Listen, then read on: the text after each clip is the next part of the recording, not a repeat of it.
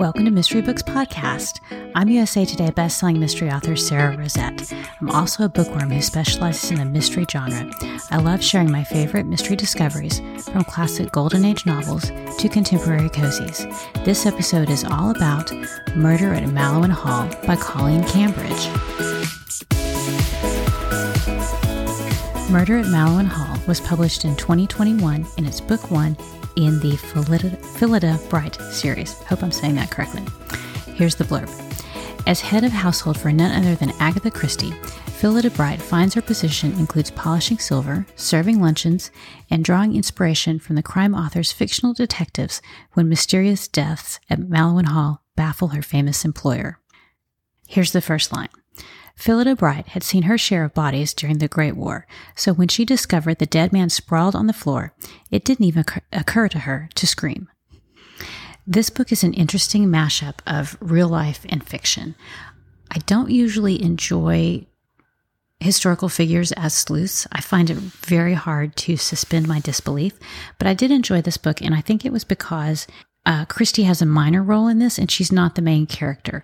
I find it difficult to believe that some of these people that are the main characters in these fictional stories or fictionalized stories with main characters who were historical people, I find it hard to believe that they were sleuths. And it's just my own something that I just have a hard time getting over. So I tend not to read these, or if I try them, I have a hard time enjoying them. But this book I really enjoyed, and I think it was because Agatha Christie had a minor role, and the main character is her uh, housekeeper. Now she becomes involved in an investigation when a visitor to Mallowan Hall, which is not a real location, eh, this is one of the places where it's a mashup of real life and fiction. Mallowan was the last name of Agatha Christie's second husband, and there is no Mallowan Hall in real life. But this book is set in a place that Christie lived, Devon. She really did live in Devon, but not at Mallowan Hall. So see, it's kind of a fiction and fact are kind of interwoven together. So at this fictional estate, a house party is going on and one of the guests is murdered, who is a reporter. Uh, just a couple of little notes about the main character, Philidia. She is a battlefield nurse turned housekeeper, um, turned sleuth, actually. And in many ways, she is a female Poirot but she likes his order and method. And that makes complete sense for a housekeeper because she would have to have uh, an orderly way of doing things and have to have a good system in place to run a household on this scale. Now, after this death happens and it's clear that it's murder, Agatha Christie of course, would seem to be a perfect sleuth for this. But I thought it was funny as a writer reading this that she is so busy with her work and her writing that she really doesn't have time to investigate. And it's, I thought it was just hilarious because writers are always like, oh my goodness, I'm so busy. I don't have time to do other things. So I thought that was kind of a little inside joke in a way. And I enjoyed that part of it. So because it's upsetting the household, Phillida takes control of this situation and she's going to solve this problem so that the household will run smoothly. And as a housekeeper, she has access to the servants and also to what's going on in the upstairs world. She is good friends with Mrs. Christie. And um, although most of the world doesn't know that, they do have a close relationship because it's something that's more private. Okay, let's talk about themes. One of the themes of Murder at Mallowan Hall, I would say, is a square peg in a round hole. Things that don't quite fit. Phillida is not quite your typical housekeeper. She's not um, she hasn't come up through the ranks of being a servant to achieve this position. She's um, has a different background, being a nurse, and it's clear from some of the dialogue between her and Agatha Christie that they are friends. There's some rivalries and um, some tension in the servants' hall because she doesn't fit in. She's not quite what they would expect for a housekeeper.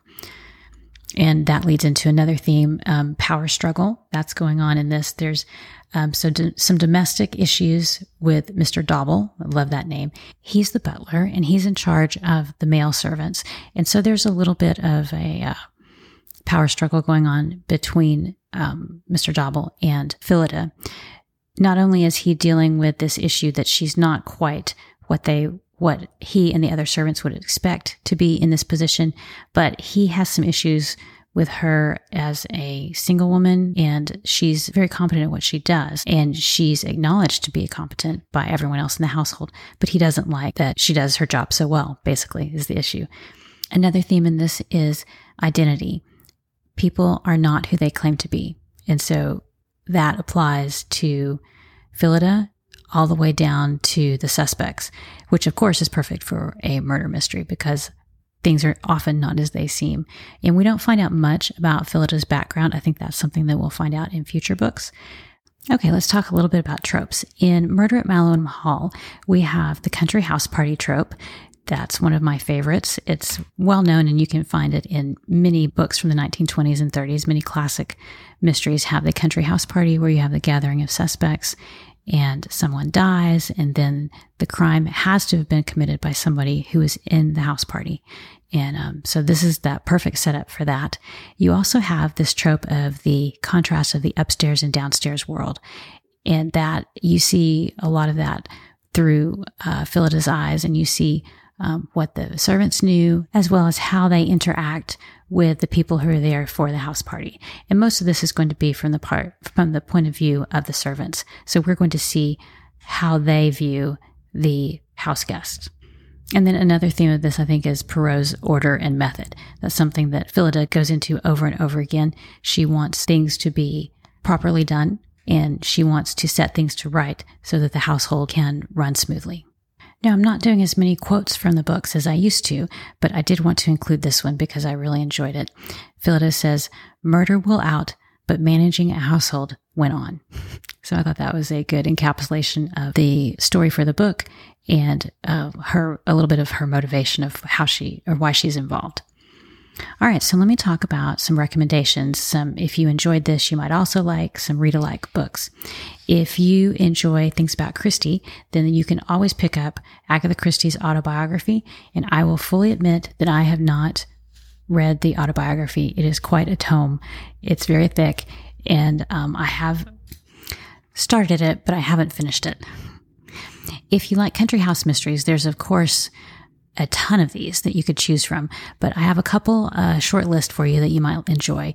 The first one is the Royal Spyness series by Rhys Bowen. The first book is Her Royal Spyness, and that is a look at the 1930s, a member of the royal family, and um, kind of gives you a lot of inside look at what life is like for somebody who's related to the royal family. These are all mysteries, so of course she's involved in a mystery in each one of these. Um, the other series is the Amory Ames series. The first book is Murder at the Brightwell by Ashley Weaver uh, Great Country House Mysteries in that series. Uh, Black and Dods series by Diane Janes. One book in that series that I would recommend that has really a strong country house flavor to it is The Missing Diamond Murder. Um, then there is the Freddie Pilkington Soame series, and that's by Clara Benson. The first book in that series is A Case of Blackmail in Belgravia. And that one is um, some of those take place in London, and then some of those also take place in country houses, but they all have kind of this 19, 1920s, 1930s uh, country house flavor to them.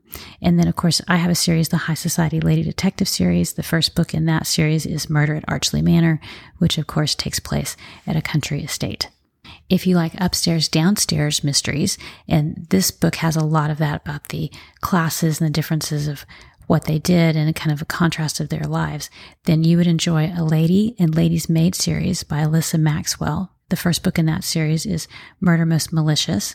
And then there's also the Below Stairs series by Jennifer Ashley. The first book in that series is Death Below Stairs. And that is about a cook and she works in the home of a wealthy family.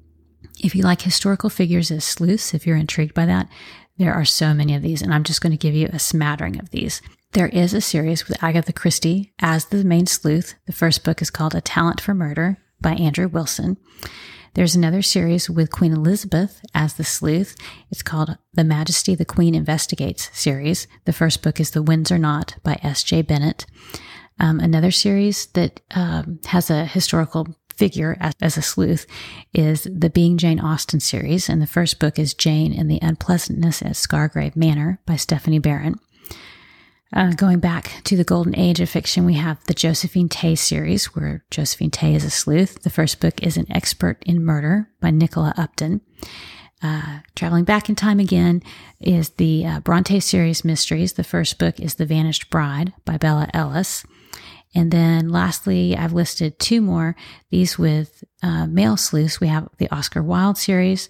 The first book is A Death of No Importance by Giles Brandreth. Brandreth. And then the last one is the Francis Bacon series. And the first book is Murder by Misrule by Anna Castle. So as you can see, historical figures, real people as fictional sleuths are very popular. And I think part of the reason they're popular is we get a little inside look at how they lived and then we get that matched up with a mystery. So if you enjoy that, you've got these series to look for. Plus there's so many more. I couldn't list them all. So my question for you is, do you enjoy mysteries with historical figures as sleuths? If so, who is your favorite?